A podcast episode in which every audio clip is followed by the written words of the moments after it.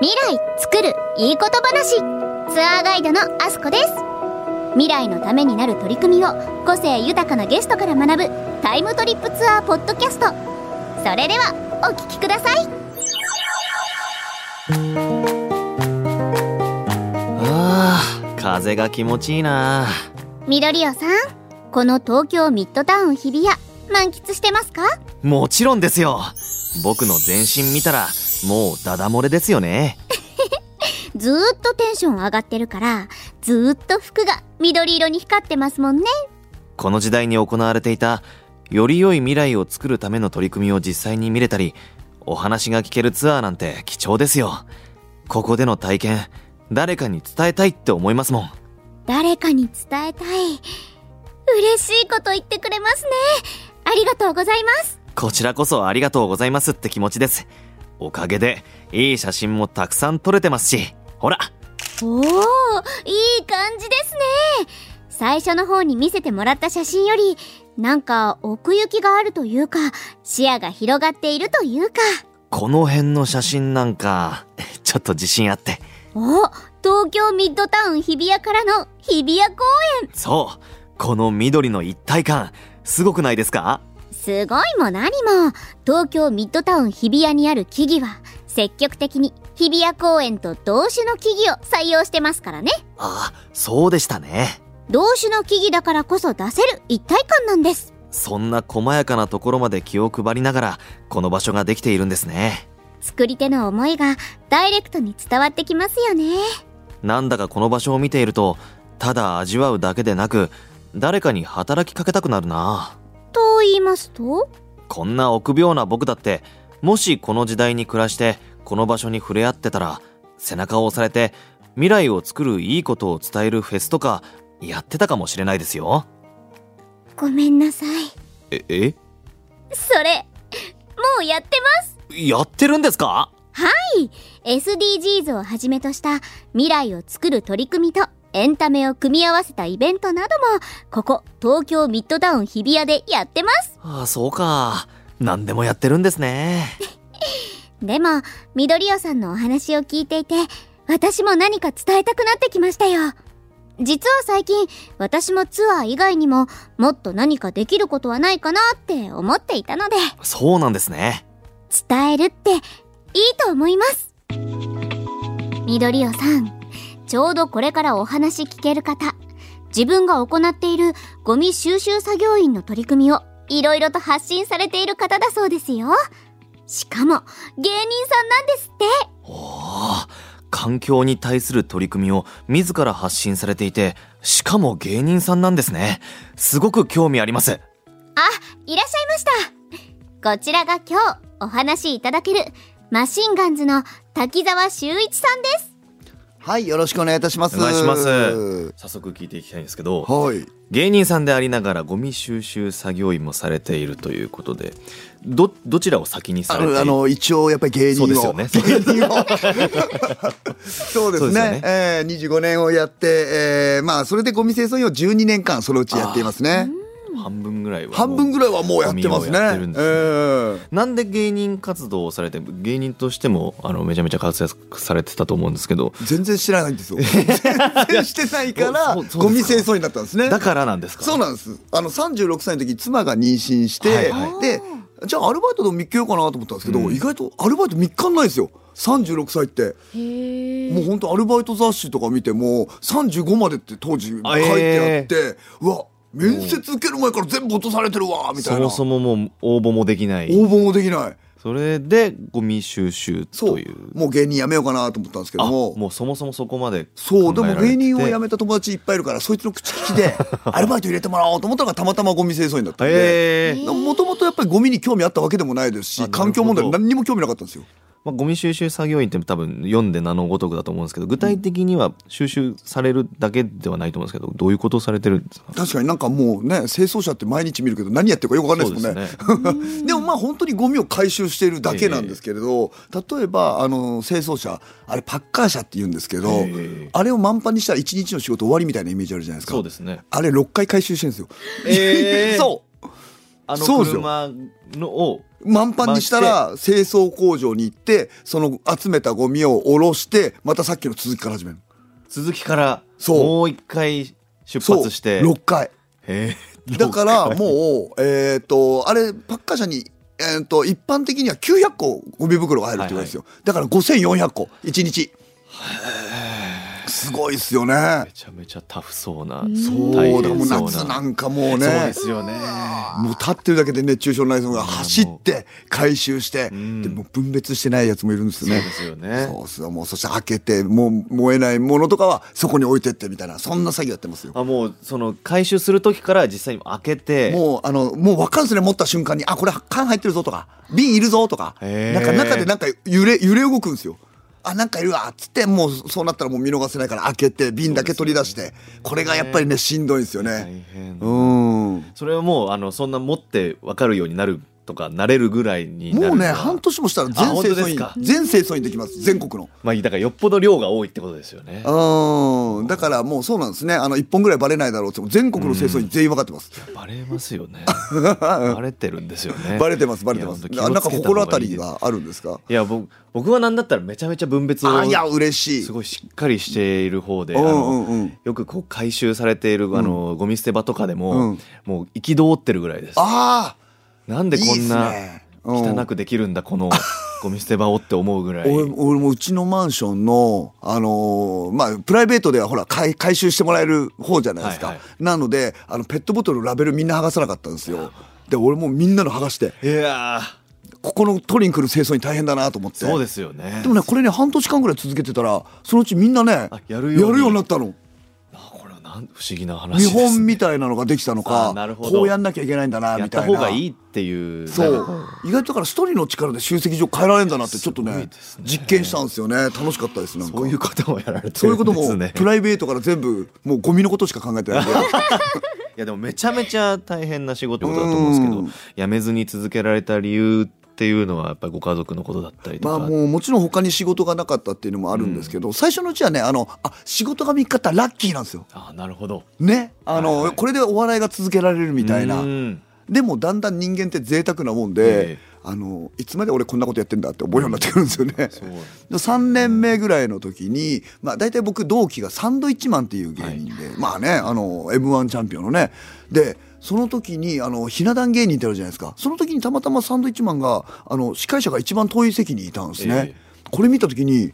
あれ m 1チャンピオンのサンドイッチマンがここにいるんだったら俺どこに座るんだろうって我に急に帰ったんですよ。あー自分の座る場所場所ないぞこどれだ売ろうれんぞこれっんていうふうに思った時にじゃあ今目の前にのことを一生懸命やろうと思った時はそれがたまたまゴミ清掃だったんですねそっから面白くなったんですよなんかゴミ清掃が真剣にこう向き合うようにな向っき合たうタだイミングがから義務でこっからここまで回収しろって言われてるうちは全然楽しくないですけどなんか自分で進んでゴミのことを知りたいと思うようになったらめちゃめちゃ楽しくなったんですねやっぱそういうこう自分の中の価値観が変わったからこそそのゴミの捨て方分別とかもそうですけど、そうゴミの種類とかもあるじゃないそでうすかそうそうそうそういうのもやっぱ見え方がねもう変わってくるんですねですよねあれ地域によってなんか出るゴミ違うぞみたいなとあか出るゴミから違うんです、ね、もう傾向が違ったりとか、例えば一般的に言うと、ね、高級住宅地と一般的な住宅地だと、はいはいはいあれ、なんかちょっと出てる傾向違うなとか、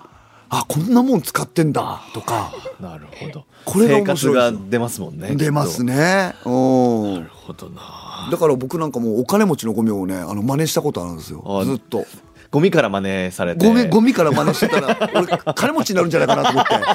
て。ねえ。えちちなみに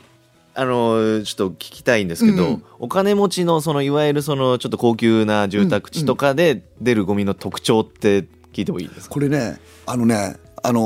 ーちょっとな、なんて言うんだろうな、あのーざっくりした言い方になるけどね、ゴミの量が圧倒的に違うの。量が多いってことですこかれがと思うでしょ、はいお金持ちってなんかもうバンバン物買って飽きたっつってどんどん捨てるみた いなイメージあったんだけれど、はい真逆なのめっちゃ少ないのこへれに俺じ衝撃を受けたんですよね、ゃあこうお金を持ってる人こそ物を結構大事にし大た事りとにすかるし一般的な住宅地はやっぱり洋服のゴミが異常に多いんですよ、はいはいはい要はもう安いからっつってもうバンバン買っいっぱい買ってて下手したらもう名札がついてるのとかあるんだけどこれ金持ちの地域じゃそんなん出ないのはあいいものも多分買ってるだろうし買ってるしね、うん、そうなるとそうそう捨てないしみたいなことがあるからあお金の使い方が違うんだなってことで勉強したんですよねなるほどこれゴミ楽しくなるでしょ楽しくなりますねいや何も考えずに捨てるんではなくて考えて捨てるっていうのが大切なんですそうねそうなんですよいやー、めちゃめちゃ楽しかったですし、そうでしたね2800年ではゴミってなかなかお目にかかれないから貴重なお話ですよね。そうなんですよでもゴミへの意識が薄れている2800年だからこそゴミとの向き合い方を伝えたいですねうん、それは確かに。あちなみに滝沢さん、ゴミの本とかもいろいろ出してるんですって。ええめちゃくちゃ気になります今ガイドのアスコさんから伺ったんですけど、うんご自身のゴミ清掃活動の経験を生かした本も書かれているそう僕はもう文庫本を含めた14冊出しすてもごいらうんっですねてことはもう億万長者ということいでやすか違うそんなことはないですよねもういやもう二方に比べたらもう全いやいやい然やもうねえこれ2800年にはゴミないんですかゴミはもうね綺麗さっぱりだからそのゴミがやっないようにするための僕本を出してるわけなんですねぱりそれがもう14 14冊なんですこれね意外とねみんなね気づいてないんですけどもうゴミと、まあ、資源の区別が意外と気づいてなかったりとかするんですよねなるほどもうそう全部捨てて全部なんかこう燃やしちゃったりとかするんじゃなくてそうこの時代はみんな資源ゴミみたいなことを言ってたりとかするんですね、要はもうゴミって燃えるゴミと燃えないゴミの2種類しかないっていうの気づいてないんですよそれ以外ペットボトルとか瓶とか缶とかこれね全部資源で僕らの世界で資源ゴミっていうと怒られるんですねゴミじゃないゴミじゃいないだろうって言われるんですそういうことをなんか中心にもう僕本書いてるんですねへえなんかゴミ出しをのルールを守れてないだからそのとかね本来だったら資源なはずのものそうそをうそうそうそう雑にこうまとめて捨てちゃってるっていうのはやっぱ多いものよなんですねく例えばこういうペットボトルに、はいこれは水ちょっと入ってたりとかするじゃないですか、はいこれにタバコの吸い殻うわあーはいはーってい入れるゴミとかが結構あるんですよ、うんうんうんこうなるとやっぱり僕も清掃員の前に人間だからいや汚いゴミの出し方するなとか、そうですよねあとはこれ資源にならないなみたいなことを思いながら、意外と出してる人ってね回収されてることもなんかあんまり結構頭になかったりとかするんですけどそうですね僕らはもう本当になんか客観的に見たりとかするわけなんですよねうんやっぱり世の中にはいっぱいもったいないなって思うこといっぱいありますやっぱ分別されてないとかそういうちょっとあのルールを守れないというかどういうルール違反が多いんですかゴミ出しに関ゴしてはミ出しのルール違反で一番ひどいのはやっぱり年末年始になってくるとい可燃ゴミにスプレー缶が混じってるの、えー危ないめっちゃ危ない危ないだからこれ気づいたらもう本当に開けて持ってくんですけれど、うんうんうんこれ気づかないね新人の、まあ、はいはい清はい掃員とかだったらそのまま巻いちゃったりとか持ってして、っちゃいますねそうこれがガス充満して例えば冬であればまあね静電気で引火したっていう例もあるんで、事故につながりますよね事故につながるんですよね。単純にその資源になるならないとかルールがどうこうじゃなくて危ないっていうのが危ない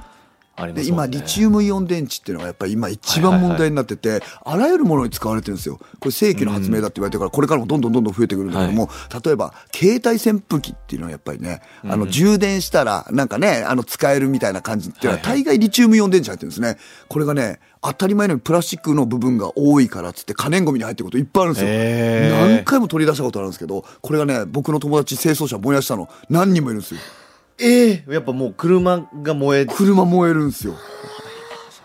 ね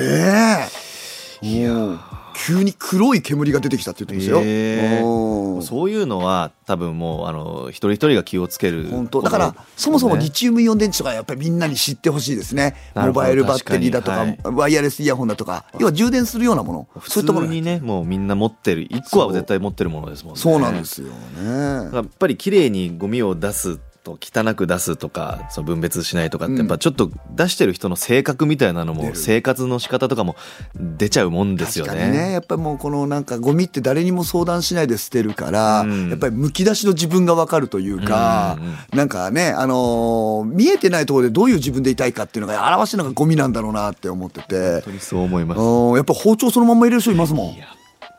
で俺も持ち上げた瞬間に包丁が飛び出してきたことあるんですよ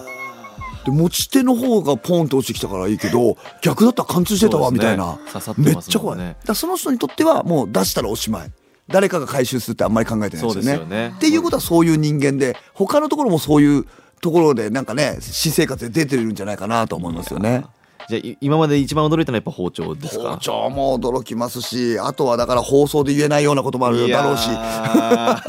ー液体系とかでありますよ。ええいやねうん怖い話ですね怖いですよね。うん本を出される以外にも本はいっぱい出されてると思うんですけど何かゴミのことについてこう皆さんに知ってもらいたいというので発信されてることってあります僕はもうあのツあのツイッター、まあ、X か、はいはいとか、まあ、あとは、まあ、YouTube みたいなことでええ発信してたりとかしますねそ。れはもう動画を撮られたりととかかししてたりとか、あとは僕はオンラインコミュニティみたいなのをやってたりとかして、あのもう全国、まあオンラインでつながって、ゴミを減らそうというサークル活動いやもをう素晴らやっしいてたりとかするんでですすねね。うん、いやでもね、ゴミ好きな人って結構ね、いるんですよ。ゴミファンっていうのがある一定はあはあは度、あある一定数いるんですね。なので、なんかその人たちと喋ってると、あのゴミ清掃員も、あの、例えばプライベートで飲み行ったりとかするじゃないですか。ええずっとゴミの話してるんですよ。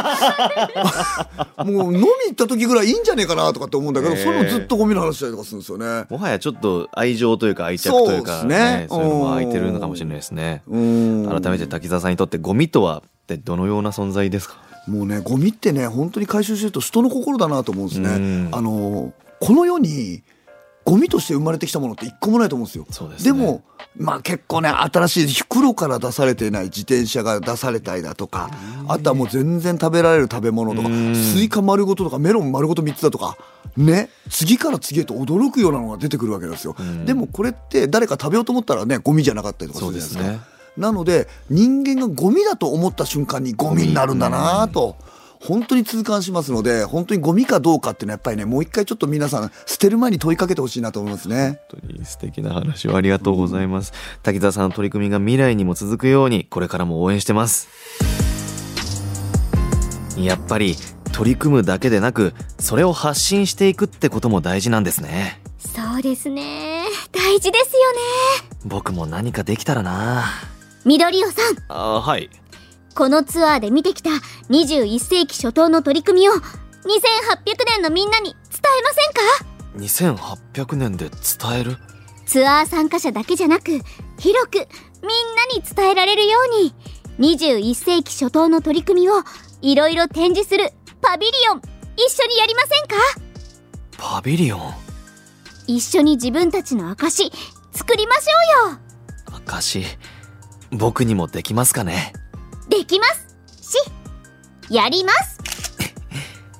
今の瞬間カメラに収めましたからよろしくお願いしますえちょっと恥ずかしいじゃないですか